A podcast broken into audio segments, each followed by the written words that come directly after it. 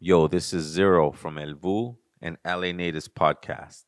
And I'm happy to announce that Malinali Superfoods now has a storefront location. And we invite all our community to come and partake in our family recipes, in our ancient foods, and in our intention. Our intention is to gather our community to share the wisdom of our ancestors, but most of all, have a place to be ourselves. So we invite you to come to 4528 Whittier Boulevard in the heart of East Los Angeles. So come, stop by, enjoy our awas, our superfood smoothies, our nutrient powders, and understand that food is our medicine. Our ancestors were brilliant engineers and they created strong, powerful foods that we share with the community. Oho, ometeo, tonansi, tonato. We start out on this new road. No turning back.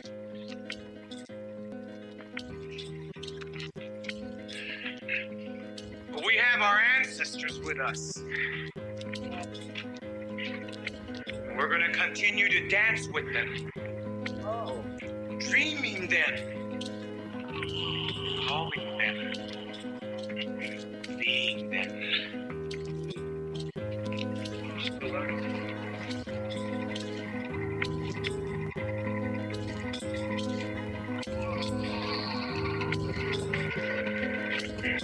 We are becoming what we were.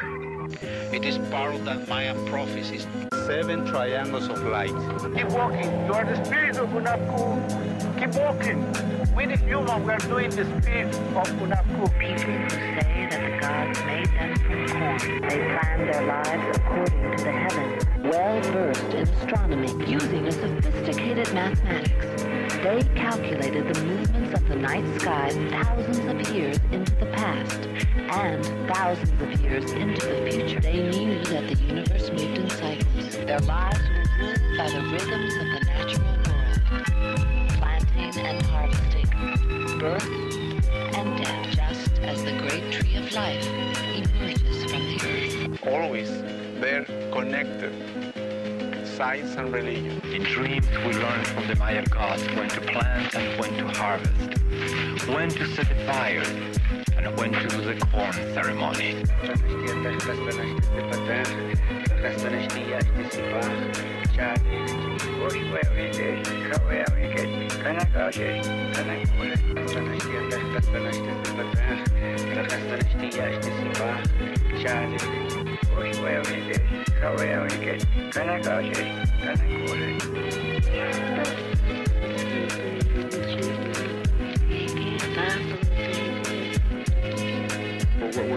up, we're coming up with is, is part of our history.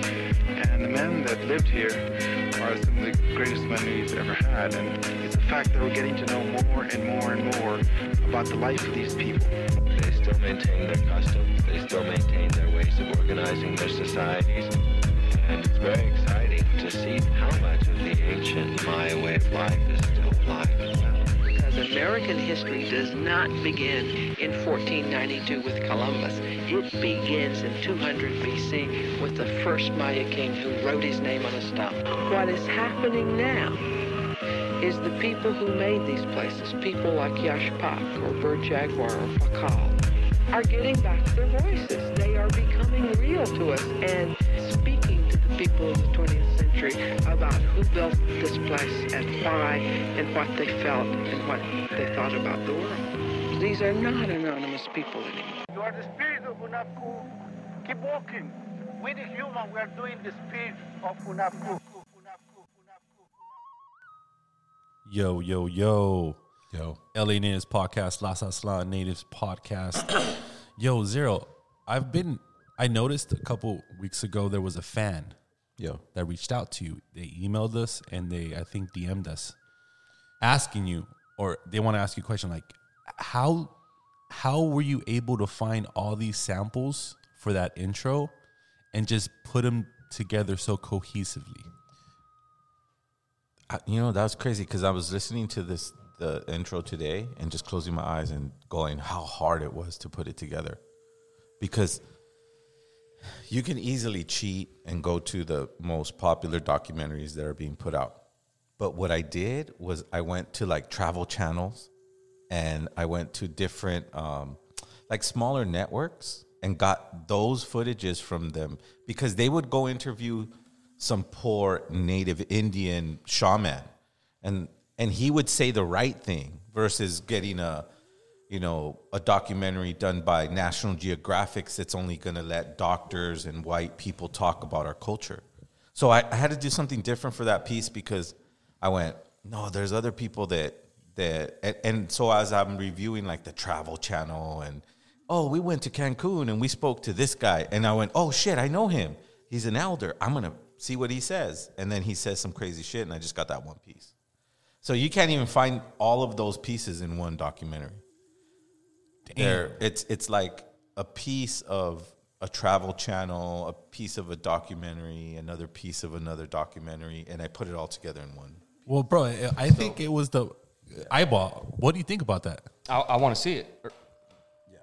Or or you want to see the documentary now? Yeah, yeah, yeah. Absolutely. And the hard thing, and the and the cool thing is that the, it's not one documentary. You think, oh shit, I'm gonna look at the documentary where he pulled all these samples from, and it's not.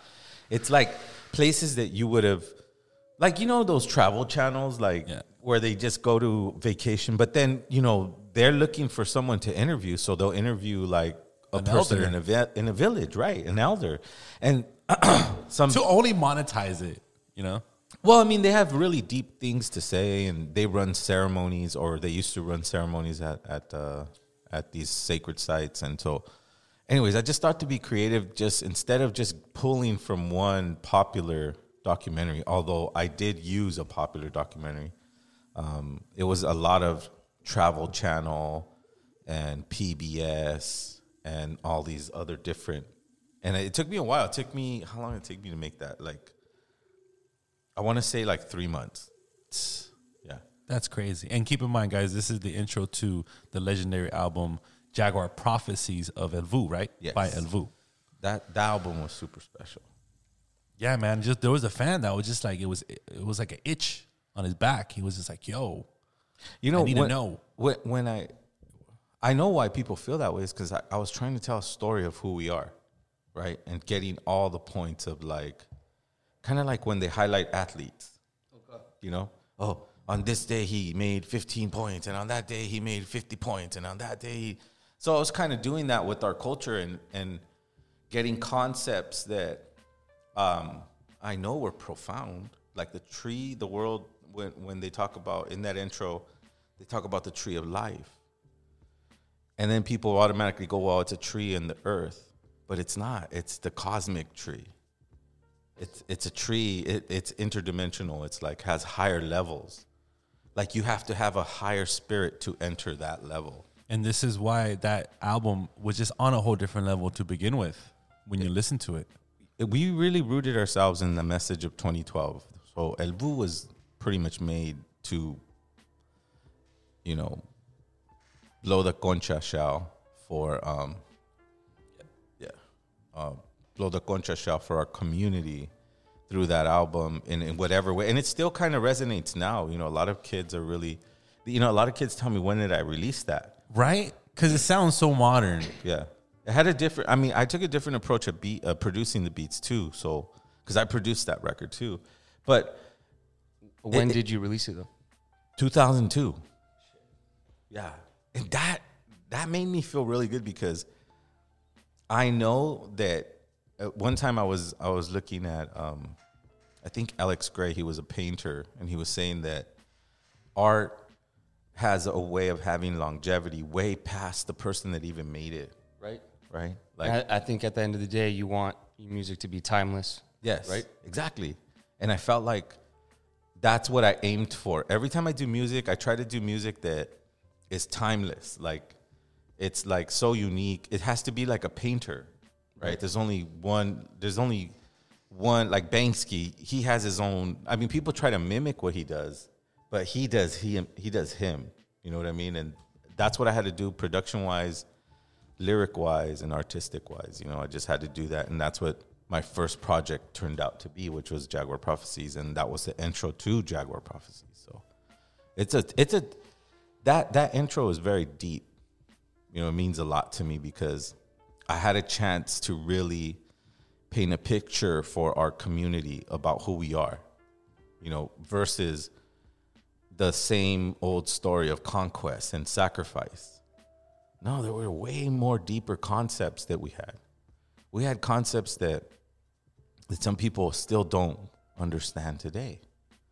You know, so I had a ability to highlight that for us and as a community, as Las Taslan, as LA natives, as El Vuh, as Chicanos, as indigenous people who relate to this continent and the ancient people of this continent, which is our grandfathers and grandmothers. So, Wow, that's a man. Couldn't say it any better. so there it is. That's the answer to your question, homeboy. I'm gonna go ahead and send you this. Thank you for, you know, engaging with us and listening to us all day, every day. Um, we have a very special guest sitting with us. We have DJ Eyeball. Very yeah, dope he's one of my DJs that plays when we play when I play big shows. It's DJ Eyeball. That usually DJ Eyeball or DJ Survive. It's either one of those two that are doing my music. So. What up, Eyeball? Yeah. Welcome to the LA Thank you, Natives thank you for having me. podcast. Yeah, bro.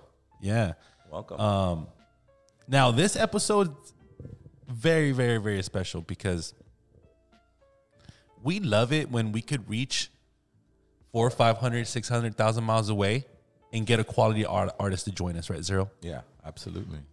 I love I love being, you know, reaching as far as we can because everybody loves and talks about Los Angeles, you know, and you know, wanting to be here and wanting to live here and we actually get to live that dream. You know, we are from here. Yeah, we're spoiled for sure. Yeah, yeah, I mean, it's like Venice Beach is like, oh yeah, I'll go next week, you know. But from people from out of town, they're like, fuck, I gotta go to, Ven-" you know, like as soon as they get here. It, it, it's, I, I think artists have it twisted, man, because you know it like how I know it, Zero. A lot of artists think they could come to LA and kill it. No, not even people from LA kill it. You know what I mean? Like it, it's like you got to invite all your friends for people to show up here. But I mean, if you're really good, of course, you know you can pack any house. But it's not something that you just come in on. I always tell artists that that have never been here, like don't expect it to be, you know, more than what it's gonna be. You know what I Right, mean? right. Because you this is your first time here Yep. you know and the second time you come people talk about it and the third time you come the fourth time you come okay your family and everybody's going to show up Yeah. so it takes a while to massage los angeles into supporting even if you're the fucking dopest artist i mean sometimes Right, because the reward, especially being in LA, uh, as we all know it, if you do good, it's gonna come. This is where the biggest market's at, right? 0 Mhm. The shows are always killing it out here. It doesn't matter if it's one of our shows, Panic LA shows, Out the House shows, you name it, right? It just shows out here. They they just treat them a little better because out here we want to make sure the fans get their money's worth, right? Zero. well it, i mean it carries the mystique of like you know sunset and you know the whole you know i, I used to think the, uh, i don't know if you know this but did you know that the psychedelic hippie movement didn't start in san francisco Wow. It started on Los in Los Angeles on Sunset Boulevard. You know, so what I'm I'm not saying that that's what we're doing. I'm just saying that trends start here. You know, people get you know written up, or you know, if you can make it here, Yeah, which you is can really make it anywhere. You know, not not like New York. That's a big slogan right there. If you can make it in LA, you can make it anywhere. Well, if you, You can know, make it pretty in much. LA, much, if you can make it in LA, you're on your shit because it takes a lot to convince people to come and to your show and support you, even if you're good, even if you're good, and there's not nothing you could do about it. But that's why you know LA natives, myself, El Vuh, I didn't take an approach to like market a community in Los Angeles. I met I I took an approach to building a re, a long relationship with whoever bought any one of my albums. They can jump into my solo projects and go, "Oh wow, that's a part of that those projects." You know what I mean? Like kind of like Wu Tang. Like you know when RZA does a project, it sounds like a Wu Tang project. And that was an example I took where it was like, okay, I'm gonna create a sound that even if the band does not decide to make music anymore, I could still plug in my solo projects or any other, you know, MC that I decide to work with and plug them into this specific sound. And that's what created with with El Vuh, I think. Amazing. Amazing. And that being said, guys, June 25th, 2022, at the Catch One, Custer's Last Stand, our second annual Indigenous Hip Hop Gathering, headlining Dakota Bear. Dude. Wow. That's fire, bro. Zero of El Vuh.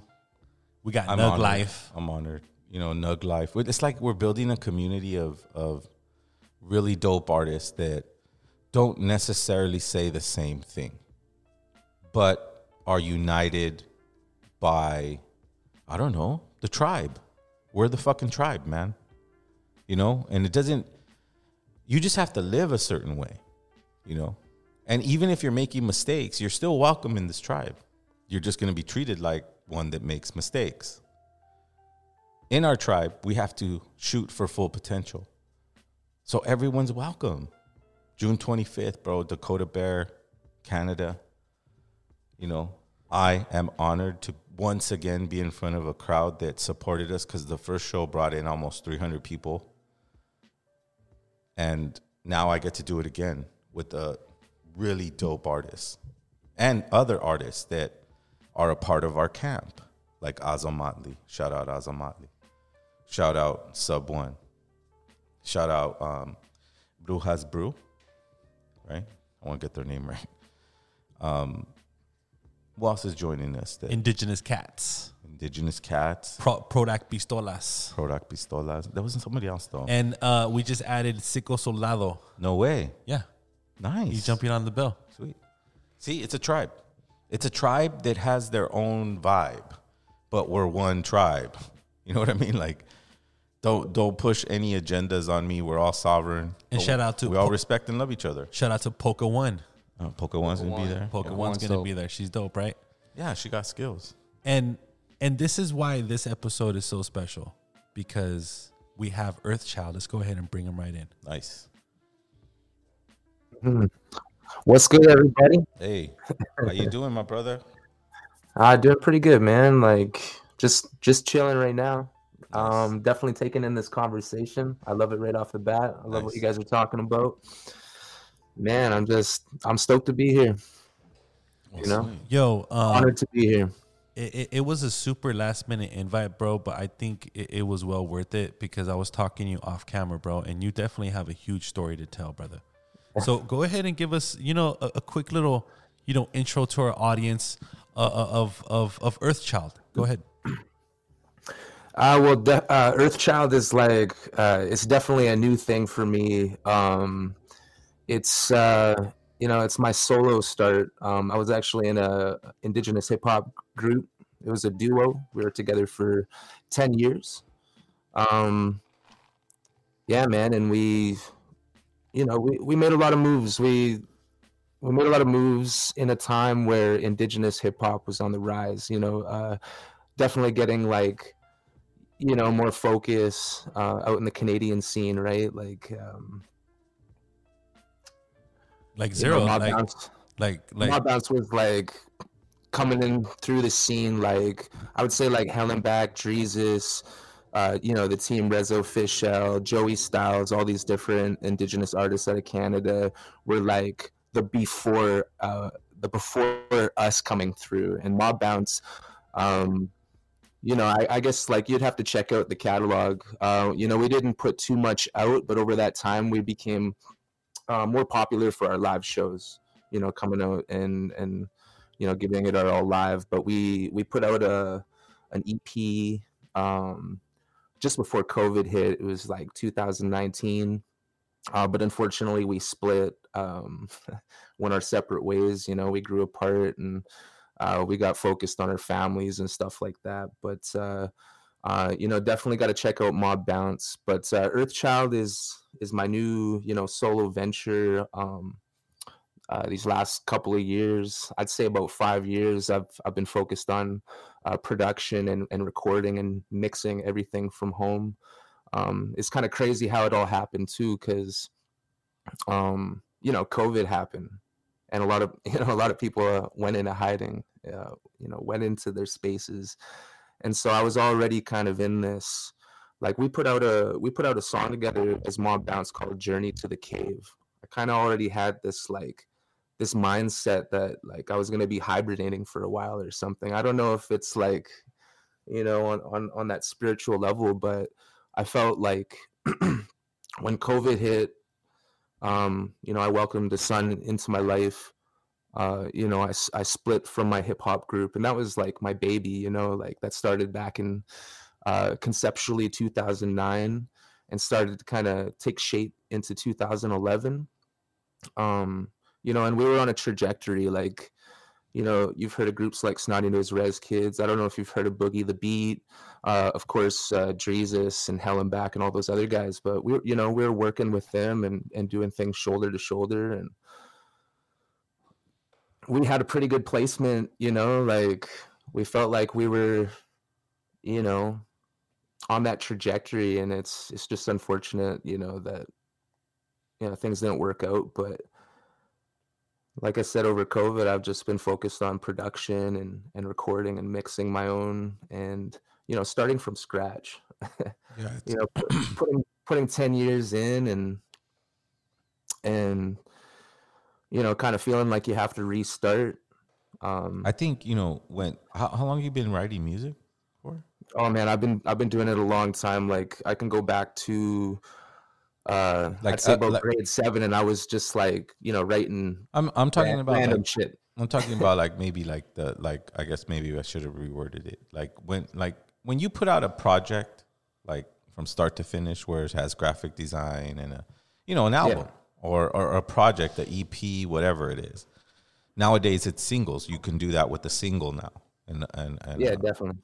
uh, but back in the day, um, you had to put out a whole project complete, you know.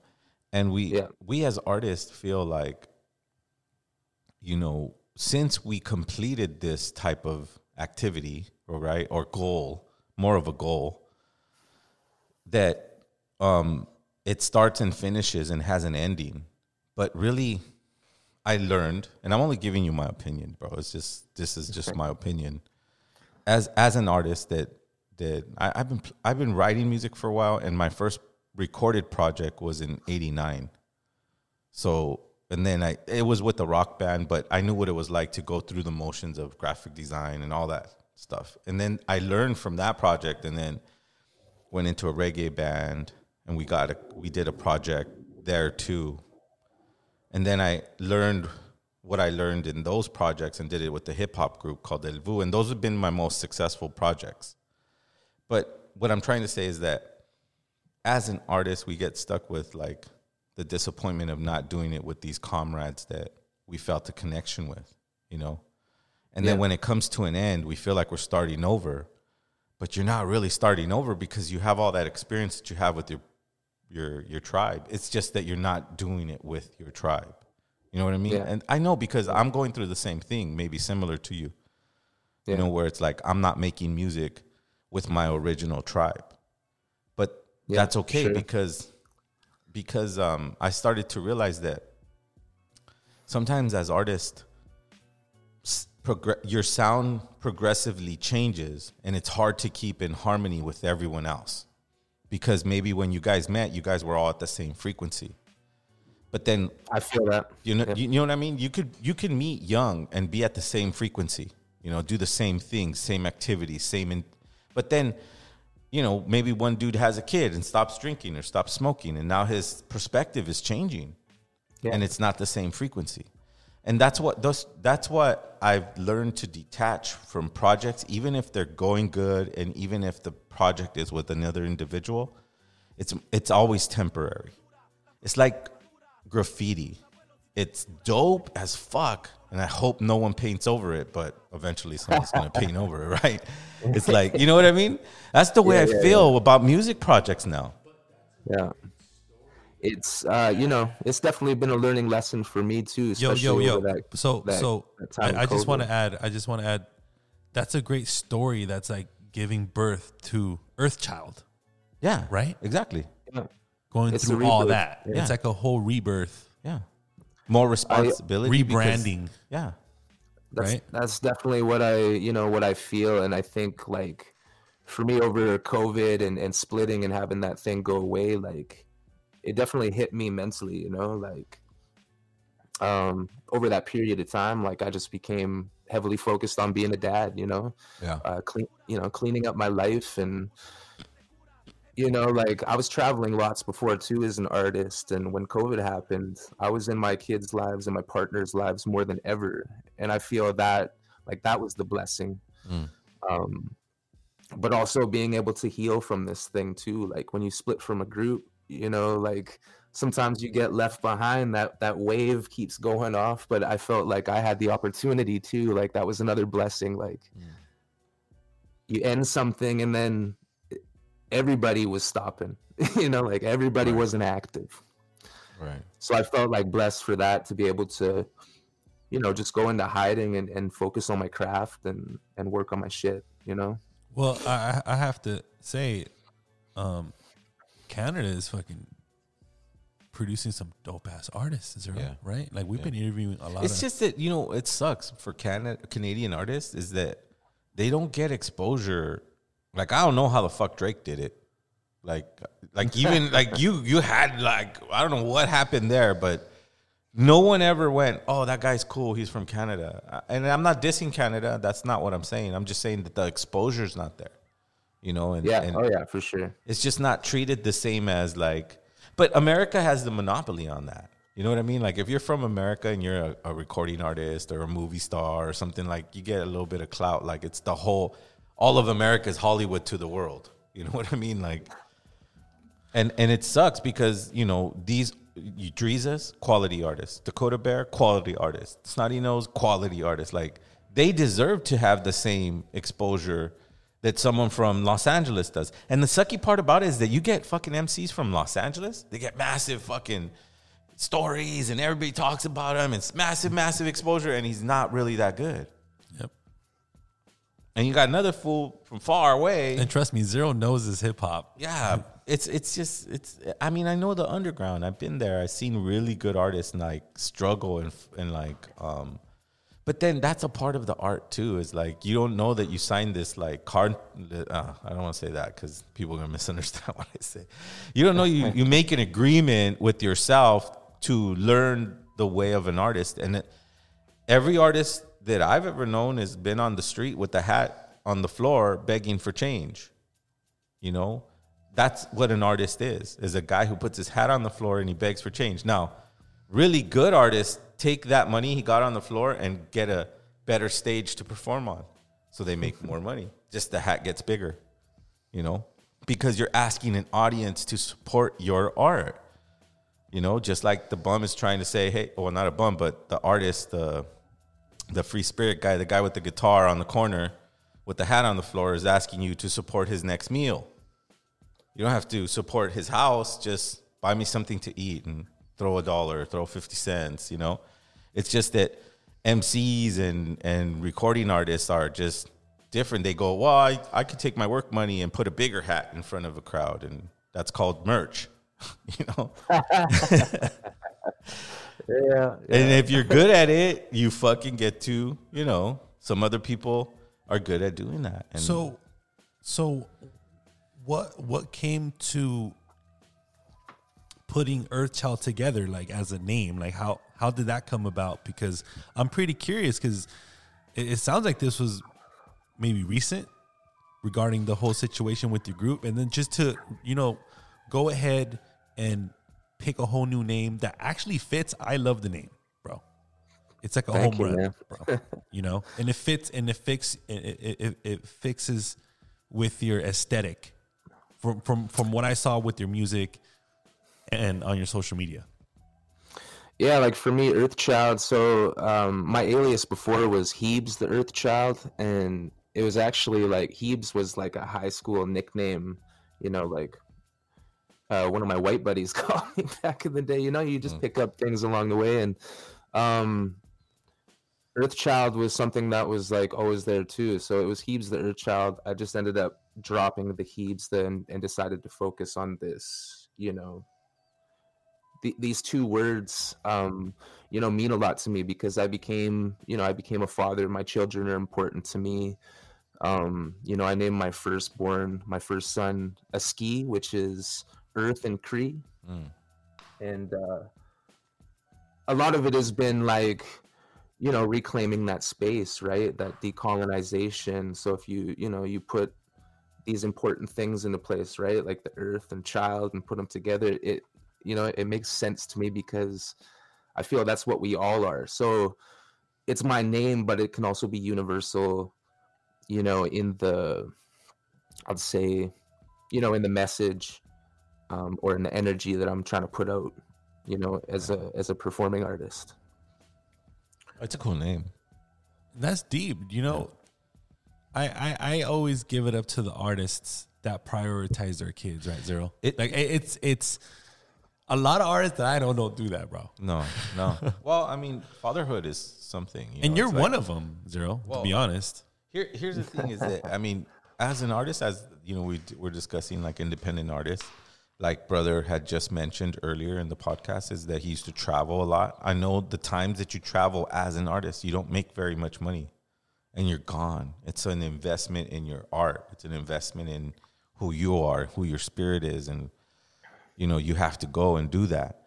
But I knew that when I started having children and and my career, as much as I wanted to advance it in that manner, um, I was gonna be, it was gonna be a struggle for my kids to understand that, you know. So I chose to raise them, but still do music, and take the focus out of being commercial artist or winning awards or, or having record deals. I took my artist in, artistry into just creating fine pieces of art. It's kind of like you know um, those Native Americans that you find in a market in Santa Fe, and you're like, "What the fuck? This guy's fucking amazing," you know, and he's, he's just not a millionaire, you know. I kind of take I take my He's art. got all that- turquoise on. yeah, shit. you know what I mean. Like he's like a master turquoise dude, and you know he, he but he's not in Macy's or he's not in a big jewelry store. Or he's not making. He doesn't have a warehouse full of like workers trying to make his reproduce his jewelry. That's a commercial venture, you know. And Yeah. I chose as a father to be a father and a profound artist. That when I get to do my art, like it has to be profound and focused and all of my heart and distractions without destroying the lives of my children to fulfill a need in the spirit. You know what I mean? I could still You know, fulfill I- that need. I definitely resonate with that, man. Like that's you saying that is kind of like the philosophy of where I'm at, to be honest. Uh, uh, you know, I've been taking my time with my art, and like you said, right? It's not about commercial. It's not about pushing it. It's not about all the marketing. It's about you know that that energy. You know, being an artist, you got to get it out. You got to continue doing it because I don't know. I feel like I'd die if I didn't. you know, if I wasn't moving. Well, that's um, that's the that coo- energy and I, I, you know what I've come to figure out, and, and tell me if you agree or not, um, Earthchild. Um,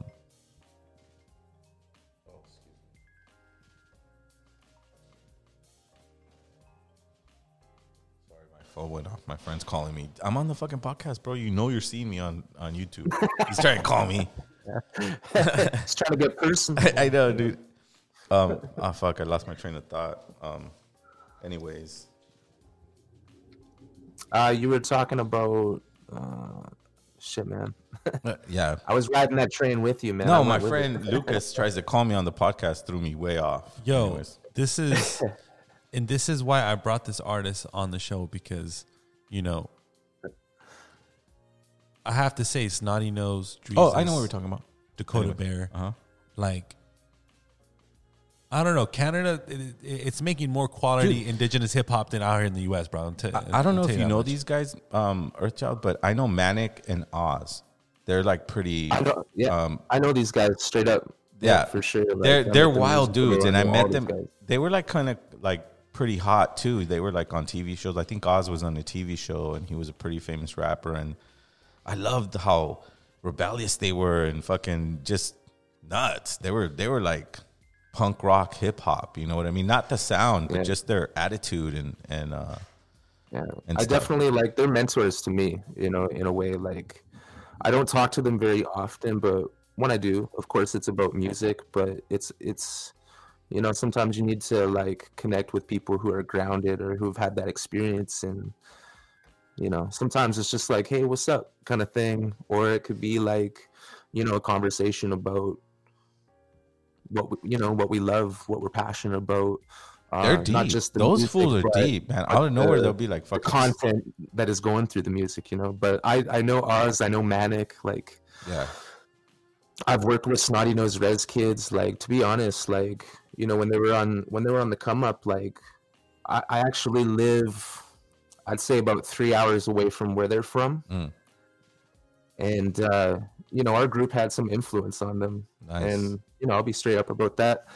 And I know like they know they they did an interview where they you know they name drop Mob Bounce, and you know for us like where we're from, there's not too many artists, but it just so happened that there was two duos coming out of the northern BC, Mm-hmm. and you know we're making we're making energy, and uh, we were actually supposed to do a, a project together, um, but you know like things started to fall apart for uh, for my partner and I through Mob Bounce, and Snotty Nose was kind of you know taken off, and I think they needed that space, right? So both these things kind of just didn't end up panning out.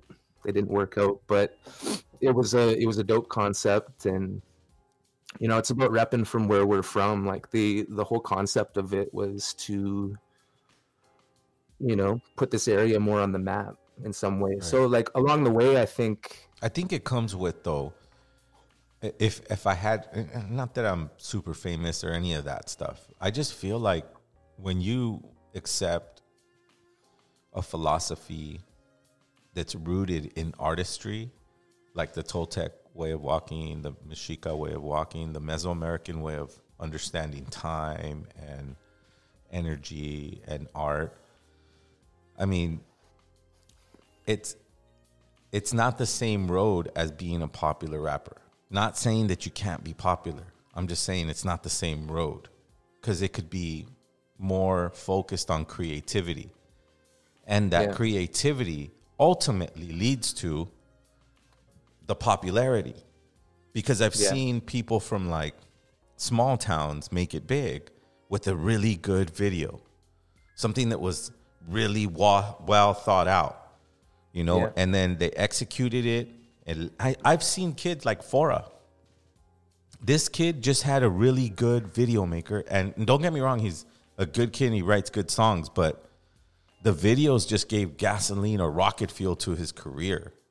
So what I'm trying to say for artists that are And, from and so keep far, in mind, all these videos were super underground, independent, but he just made them dope. Yeah, and then he he he met the right people in Los Angeles that knew how to like advertise for him, and you know he got a good pub. So it, it, there's a whole system about being a commercial artist and getting on some massive tours, but it starts and ends with creativity.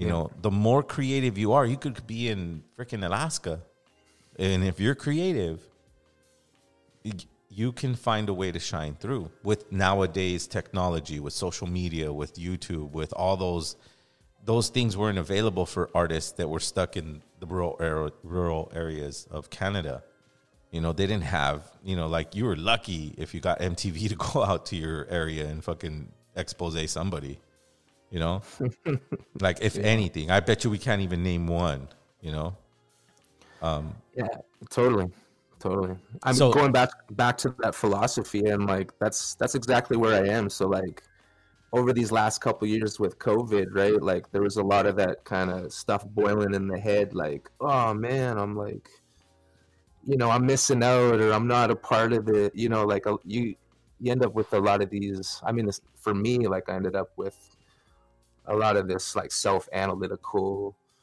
nonsense that was like coming through and I was trying to filter out. But over time like you know just being removed from the scene and being able to connect with my my children and myself and also like I've been doing a lot of other things too right? Like I got my gun license and I want to go you know I want to go out and learn how to hunt cuz I didn't grow up doing that kind of thing. You know I'm trying to like get some experience and uh you know put put that into the music, right? Well, like that's it- that's that's that exact- balance, right? That's exactly what artists do, though. Is they, I you know, I have talks with my children, and and I tell them like, like as I see them develop and want to be a part of music, or my, one of my sons, you know, he writes and then he engineers and he does things like that. He's going to school for it, and I go, I tell him, you know, look for thing. You got to start looking for things that you believe in, and reading a lot about it. You know, Yeah. like you, you're you going. I'm gonna get a gun license. I'm gonna go hunt a deer, and I'm gonna wow, and that becomes a memory in your mind, and you, the artist, transforms that into a song. So creating um, different ways. That's what I mean. It goes right back to what I was just saying. Is the more creative you are, and I learned that being from Los Angeles, is that you had to stand out, but not only stand out, you had to like really stand out. Coming from a humongous city like Los Angeles, where you know if you're rich, you get to be on big stages, but if you're poor, you have to be ultra good to get on those, those stages. Right, and it doesn't matter i if if you use the title indigenous hip hop or underground hip hop. Like to me, you know, I had an argument the other day with an OG, and he was just like, "Well, why is it? Why does indigenous hip hop even exist? It should just hip dope hip hop is dope hip hop, and if it's whack, it's fucking trash." And I agree. You Mhm. know, it, it's like a, it, it- it's it's ultimately to me, it's like a, it, it- it's a it shouldn't be a subgenre, but for some weird reason, it is. Right? It is Like- because not everybody relates to it in the way that we relate to it. Absolutely. So I wanted to ask you, Earthchild, like, do you label yourself as an indigenous hip hop artist? Do you even believe that that that should be a label in itself? Because, you know, as I'm looking forward to this subgenre, it, it looks very promising. Like it, it's a, it, it, it fits right in, right? Yeah, it has its own. yeah i think i think yeah i think for me it's important because you know there's a lot of us that are still decolonizing or finding our way or like you know for me personally like i i experienced shame when i was a kid you know i experienced racism i experienced living in a small town where you know being visibly indigenous in this town wasn't really like the best way to to gain popularity or fit in Wow. so I experienced this shame as a kid. So like saying indigenous hip hop, it, it comes from that piece of like I'm trying to uh, find my way in the world as an indigenous person and and to be proud of who I am. Um, and hip hop, you know, has been that vessel, has been that uh, that ticket, that thing that keeps you, you know, your it helped me with my confidence it helped me with my pride it helped me to have difficult conversations um you know as an artist like if you write a song that's like personal um it's raw authentic uh it's vulnerable you're showing yourself to the world. So i think you know for me personally like it's important for me to be like yes i'm indigenous i'm an artist um and it's, it's just part of that like we need that visibility and we need to be proud of that visibility i guess you know what i'm saying Well, you know, Zero, you, you always make this point that it, it's like ultimately it's like a way of life, right, Zero? Yeah. It is a way of life that we're trying to reintegrate and implement in our daily life, however we can. But the way I think about indigenous hip hop as a genre or a certain category or whatever, um, it's like when we, of the generation that were able to see Public Enemy blow up, we felt like, oh wow, cool. Everybody's gonna hear the story of a tragedy, you know, a trauma. You know, like they're talking about being slaves on a ship and getting their freedom and Malcolm X and oh wow, we get to talk about that too, right? No, wrong. You ain't gonna get no fucking public enemy native or public enemy Mexican or public enemy anything like that. Because we are on stolen fucking land. And whose land did they steal? Ours. They're never gonna go, oh yeah, that fucking group is telling the truth. I wanna fucking highlight them. So that's why I'm saying we go right back to the same conversation that we were having.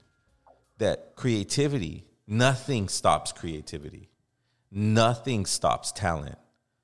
Like if you're talented you, like Snotty, Snotty Nose. You know, they they portray that reservation blues in their own way, right? They make fun of like they're very um, playful with it, but they tell you the truth about their experience coming from their reserve, right?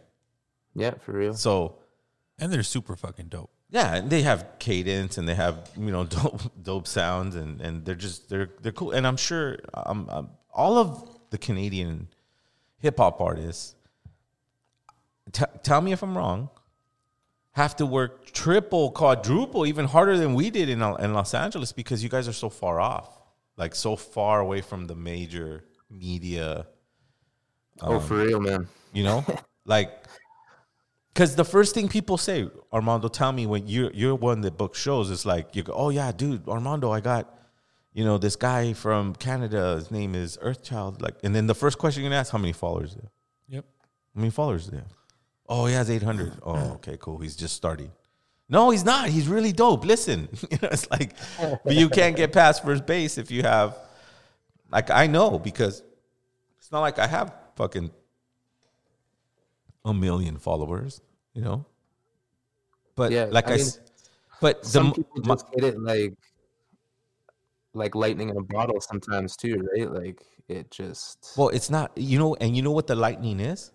Creativity. Yeah. That's Yeah. what the lightning is. It's not lightning in a bottle, in my opinion. It's creativity.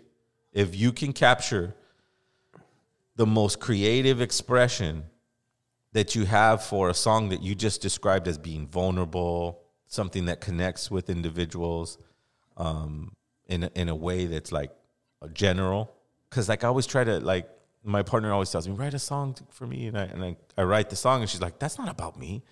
And I go, "It's about it's about you," but I'm not gonna say, "Hey, this is your name." And, you know, it's like I'm not gonna be like it's gonna be universal to some degree, so other people can, you know. Well, that's the part of the part that you, Connect you with that creative part of it to make it general for everyone. Because you're coming Yeah. from, and I'm using that as an example for people who are from a far place. How Yeah, are totally. how are you going to make me from Los Angeles, who has lived in the city all his life, relate to you, who have probably lived in a very, like you said, small town or you know Rural not- community, yeah. I Yeah. live on the res currently. yeah. Uh, so how do you how you live on the and live life on the res is completely different from a big city. Yeah, You know. totally. So how are we gonna relate? You know. Yeah.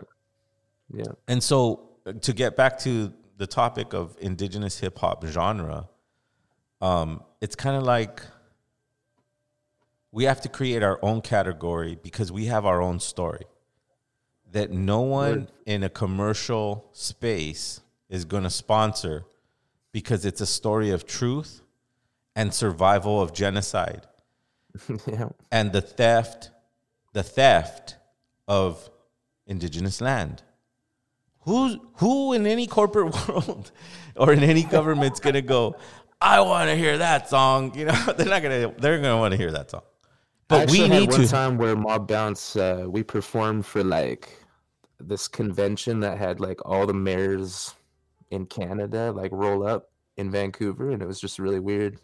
yeah Because we had like a protest song, right? But for us, it was like we're gonna do this fucking song. You know? yeah and they and then and then you start putting your that and you know what that is? Do you know what that story reminds me of like putting your art to the test. You know what i mean? Are we are you going to conform? Are you going to do a song that's friendly to everyone because you're in front of officials that you know whatever? And then then you do the rebellious thing and go well fuck and then never get a gig again. Never get a grant again. You know never like people artists survive off of grants. Artists survive off of having a good name. So i just take it as a challenge to be very eloquent but truthful to power i cannot be intimidated by it Yeah. and if I'm on the stage and you invite a bunch of mayors and they know they will be offended by my song, you should have not invited me. That's your fault. That's not my fault. I'm not going to conform to anything. You can't. Not when you're sovereign, not when you're walking beauty, as the Lakota say, and not when you walk as a dreamer, like the Toltecs Yeah. say, you know? Yeah. That's beautiful. I just wanted to point out too, you know, like I really appreciate uh, you guys having me on this podcast tonight and having this conversation, and uh, you know, because I haven't I haven't really been talking to to many people, you know, like I, I link in with some some different artists here and there, but you know, we never have that that time to chop it up and, and talk about this kind of thing. So I really feel, uh, you know, the wisdom in this space is something important for me to hear too. You know, uh, you know, coming back and you know, coming back and building my confidence as an artist and as a person, and you know, building up and and getting back out there.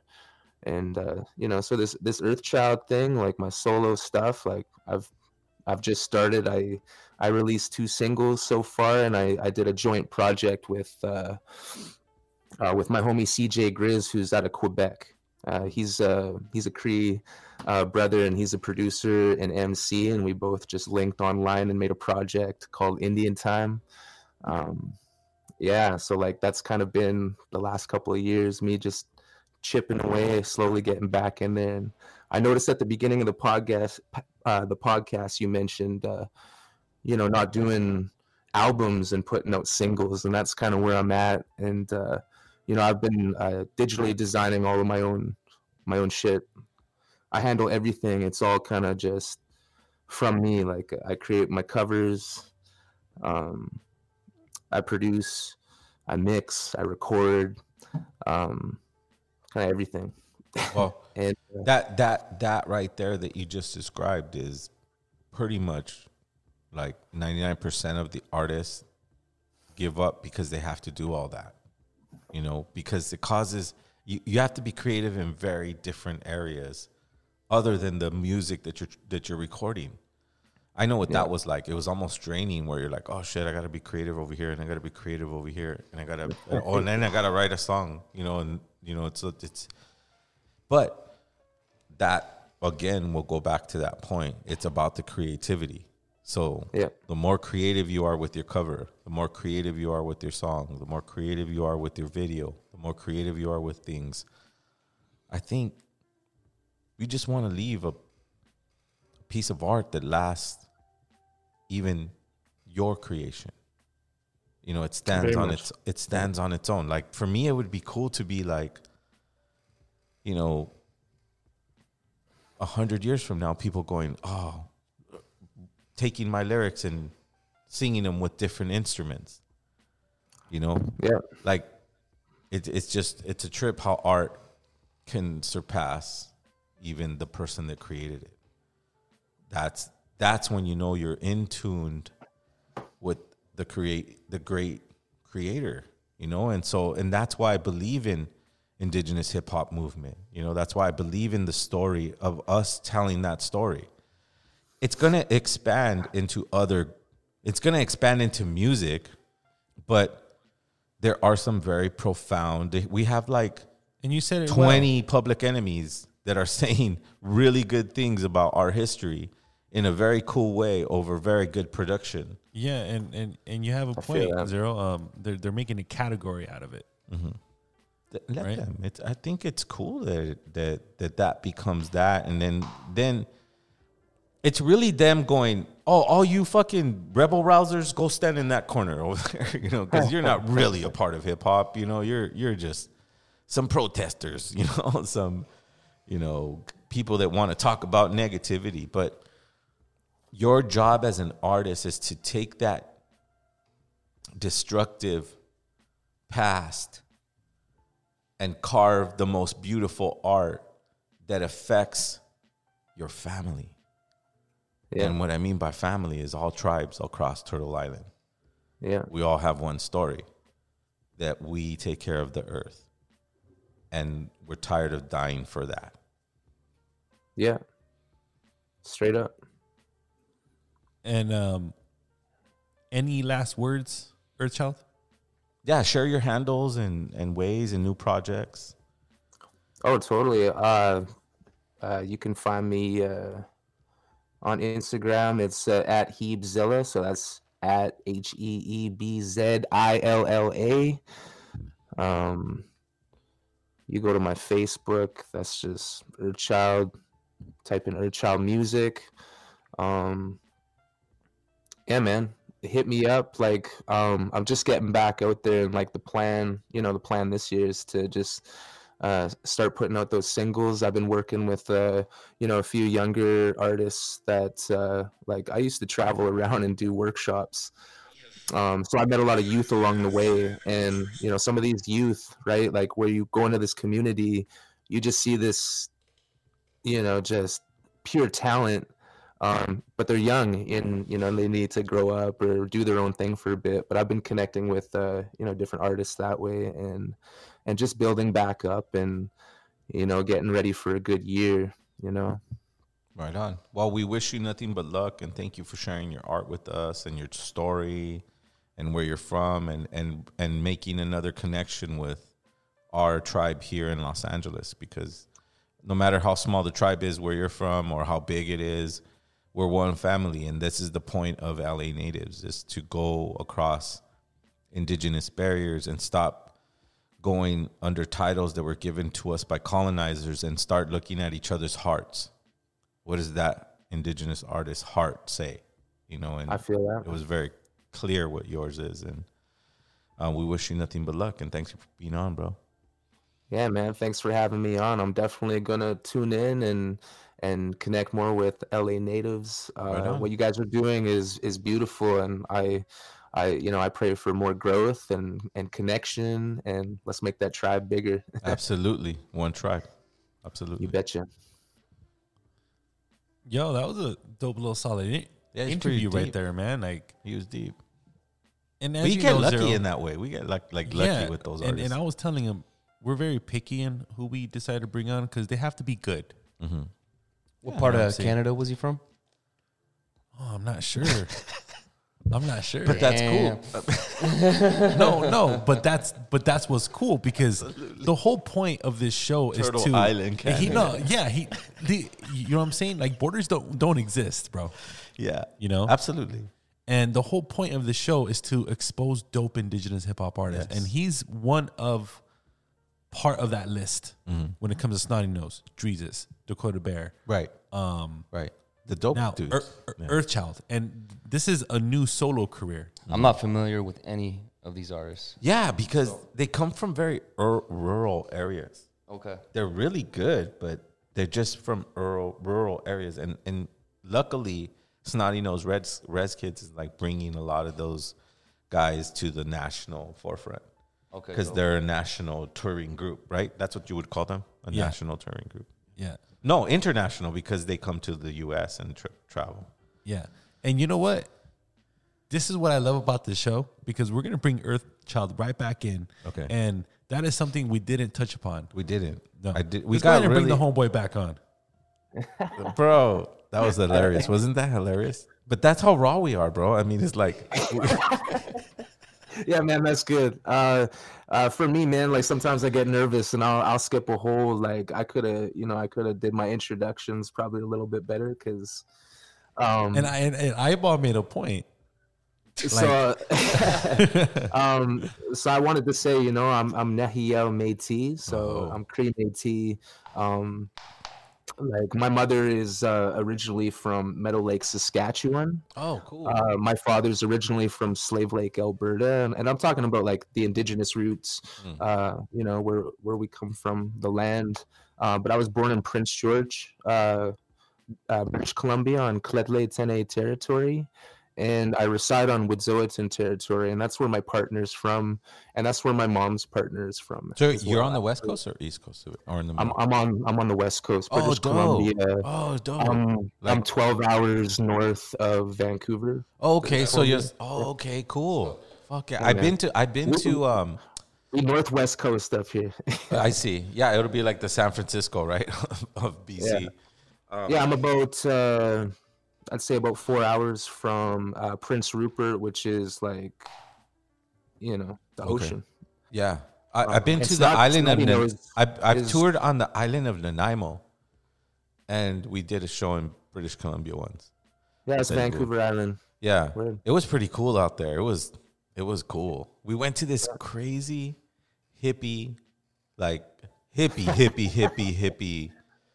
It seemed like it was a city, or I don't know if it was a city or a town or a commune or something, but my my homie was like, who booked El Vuh to go to Saskatchewan. He had a he had a bar on one night, and then he had us go to this hippie commune or something. It was because it wasn't in a, like like a There's a lot of uh, music festivals that happen in Canada, and like a lot of them are like, there's a lot of hippies out there, right? yeah, in that island there was a and that's lot. Just like that's like one generalization, but it, it- you know it's basically a community of people who've been doing like music festival for the past. Oh. We you know they got with- like the 50th anniversary coming up, and they've been doing it in we the played woods. at that at that at that uh like um hippie or not i I don't want to call them hippie i just want to call them like you know i don't know they they were counterculture right white counterculture people like anyways we played with this dope ass group called the Ah fuck were the amphibian phenomenon. And there were some white cats that were fucking dope. They rapped fucking dope. It was a girl and a guy and they would rap about like you know um you know conspiracy but like um like how we're connected to dolphins and the amphibians and like crazy like it, middle earth kind of stories. And it was really done with like some raw 90s hip hop with really good flows but they did not look like hip hop artists they looked like he was wearing like a cowboy hat and that chick looked like just totally not like a hip hop artist and they fucking smoked me out, and it was the best fucking weed in the world. Fucking weed was strong. It was fun going there. Anyways, the west coast of British Columbia always has Yeah, yeah. love, for sure. Yeah, we man. actually uh, uh, right on the res here. We got a dispensary, and it's indigenous owned. at Nice. So like, there's a. It's called Indigenous Bloom, and it's uh, Nice. That's it's a great it- name for a shop, bro. Fuck yeah, that's dope. Yeah, it's it's an indigenous uh, dispensary, and they, you know, it's indigenous employees up the wazoo, but like, you know, they bring these alternatives to communities like ours, and Nice. you know, other reses and rural places, and it's, I'm, you know, Yeah. that's that's where I get my medicine. Perfect. Well, I mean, thanks for jumping back on and, and clarifying where you're from. I'm glad you were still on to clarify where you're from. Because best believe a, a lot of our audience might want to ask, you know, because we've had that before. Right. Because, you know, just a lot of people want to know. Yeah. You know? Absolutely. Thank you for jumping Yeah, back totally. on. Earth Yeah. Child. It- Again, it's super important. it is. Now, look, anyone tuning in, make sure you follow him. What's your Instagram right now? Um, it's at Hebzilla. There it So, is. Make sure you guys follow him. And there's a link tree there. Yeah. I, well, it's, it's not a link tree. It's something better. I actually noticed that. I was like, yo, what is this? This is like a great link tree alternative. Like literally, I saw Oh, it. I it- was it's impressed. called uh, Solo To. Um, and one of my buddies put me onto it because he's the kind of guy who's like, I'm not into the mainstream. I'm not into the link tree. I want something else, you know. So, solo.to, and that that gives you access to you know all my social handles and uh, you know the music streaming services where my you where you'll find my music. So, Hell yeah. All right. Thanks a lot, Earthchild. Thank you for jumping back on. yeah, much love, guys. That was funny. Yo, we needed that, right, Zero? That was hilarious. It turned into a whole doper conversation, too. Yeah. So look, June 25th, Catch One, Dakota Bear, Zero of El Vuh, Nug Life, Brujas Brew, Azamali. Azamali, Sub One, Product Pistolas, Polka One, Indigenous Cats, That's a tribe. plus many more. That's a tribe. bro. Yeah. $13 ticket. It's the best place to be in LA on that, I believe, Saturday night. Yeah. It's going to be fun because everybody has a different message, but is a part of the same family, you know? And and they're really dope hip hop artists. I wouldn't suggest them if they weren't, you know. But yeah, that underground scene is going to be dope that day. So anybody first we have to remind the audience to um, subscribe to our YouTube because we're trying to get to one one thousand. We're almost there. We're almost there. You know, thank you for whoever has shared so far. And um, Thank you for the hundreds of people who watch every episode, Zero. And this is not even including our Spotify and iTunes listeners, man. We just, I'm just so thankful that people tune in and support. We're trying to create a safe space for indigenous people to heal. That is not easy because everybody has beef with each other sometimes. And hopefully, we created a space where everyone can be welcome and no one could be judged. And and yeah, we're gonna disagree, and that's okay. Cool.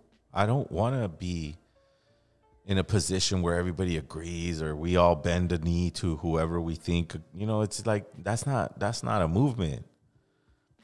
A movement is a group of people that can hold their own and have collectively decided to change things. You know, whether it be in their neighborhood, whether it be in themselves.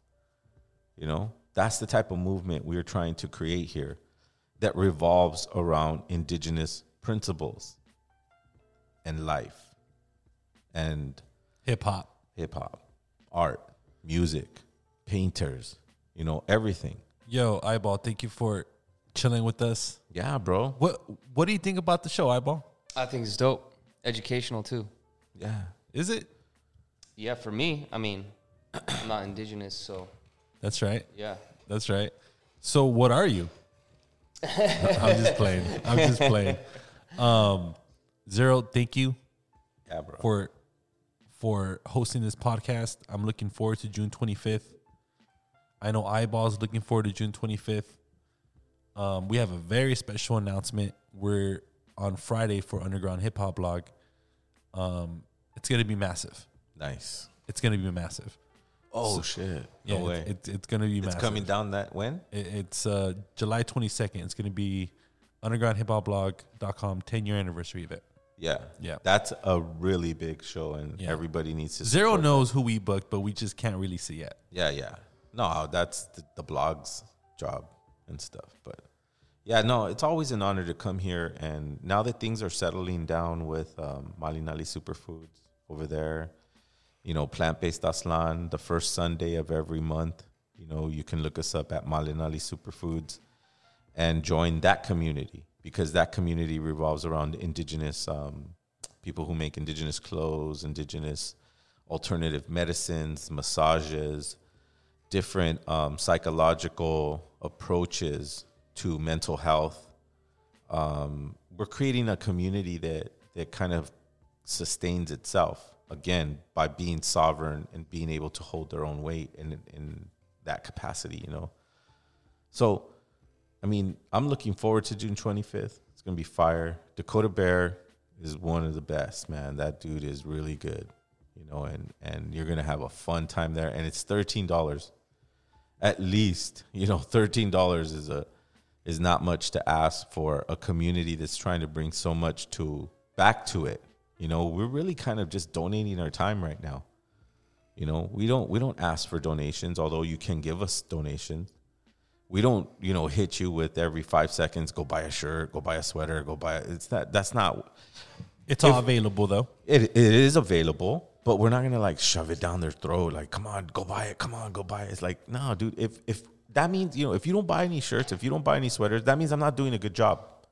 Or I'm, i need to do a better job because i want you to support my message it's when you buy a shirt it's like putting a dollar into a bucket at a street performer you know, you believe in the message of LA natives. That's what's going to give you the motivation to share it to 10 friends and tell them to subscribe because we want everyone to hear this show, you know, and, and we have been getting some very solid support from the community. And whoever, every single one of you who has taken the time to listen to any show that LA natives have has done, I thank you because I don't know how to do this. I've never been a podcaster. But I love addressing and sharing my opinion with my tribe, with my family, with the people I hold deep, deep, deep in my heart. And I don't even know you guys. You know, hopefully one day we have festivals and we get to see each other and you know, that's the plans that we have with this- Absolutely. with this um, podcast. But once again, And this is why June 25th is very important because, like, like you said, last year we had about almost 300 people. yeah, and that was our first one. That was our first one. yeah. And um, it's a dope hip hop event, guys. Catch dot one if you're interested in tickets. Make sure you guys subscribe to our YouTube channel, hit that like button, add a comment, and share the link. Yes. And subscribe to our YouTube and share our content. And if you can afford it, buy a shirt. If you can afford it, buy whatever we put on our website because we're not Macy's. We're just trying to keep the boat floating and creating um, better music for you, better clothing that represents our story. That's what indigenous hip hop is. Indigenous hip hop isn't just music. No, it's the shirts like Dakota Bears Decolonize. The the the brand that I'm gonna launch, anti-colonial wear, right? It's gonna be that. It's gonna be this rebellious movement um, that tells the story of indigenous healing by showing how strong we are surviving genocide. I'm gonna make sure I invite Richie to be a vendor at our June 25th event. He's our guest next week. I am super, super excited. Yeah. Right, Zero? Yeah, I'm gonna talk. Uh, you know, the f- He we- actually we- runs a page called Indigenous 1492 on Instagram. and he has dope ass hats And his gear beanies. is top notch. Yes, he's like, man, he's like a phenomenon. Like, like his his designs are very simple, but people want them. You know, and that's a, a magic that you know, you know, just by going, oh, I want to use that font. You know, I want to make it this big. That you know, it's very simple designs, but he's a really brilliant individual. And I'm his- always super honored when, when I'm around we, him. we we interviewed him before, but yeah, um, I think this time around I'm a little bit more comfortable. I want to ask him about his muse and how he gets to the point where he invests money into doing this brand and and run the. Page. you know, he was he, he- he's a rapper, right? Richie. Yeah. What? Yeah. So we're gonna talk about his hip hop too. When did he start rapping? Bro, he's been rapping. Since I known him? I don't know, but I saw some hip hop um, music videos, and I'm sure he rapped in the past. Oh, So I was shocked because he was he is really good. No way. Yeah. I've never heard him. He never told me he was a rapper. Well, I told you. Nice. That's dope, right? Yes. Guys, next week, Indigenous 1492 will be in the building. He's gonna hopefully he could showcase some of his new items, some some of his existing items to our audience because we interviewed him what the first four or five weeks into this Yeah. show, Uh huh.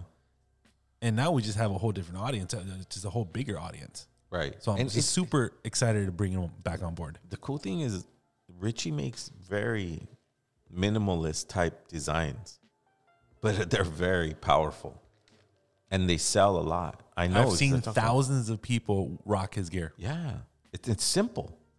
It's what he says. It's how he says it. It's the the way he took the picture, and you know that's that's really cool. He's just a cool. He's the new version of art where you have to be more than just a rapper.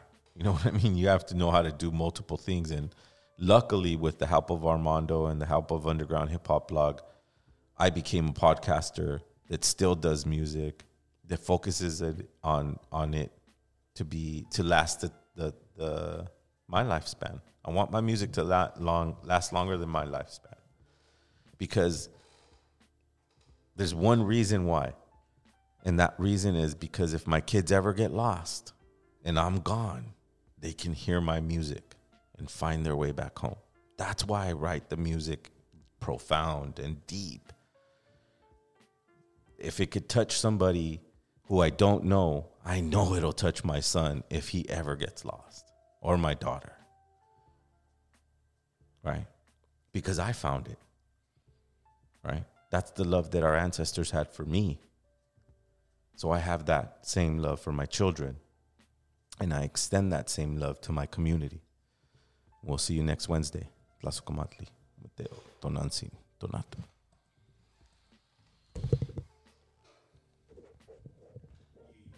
Was dope.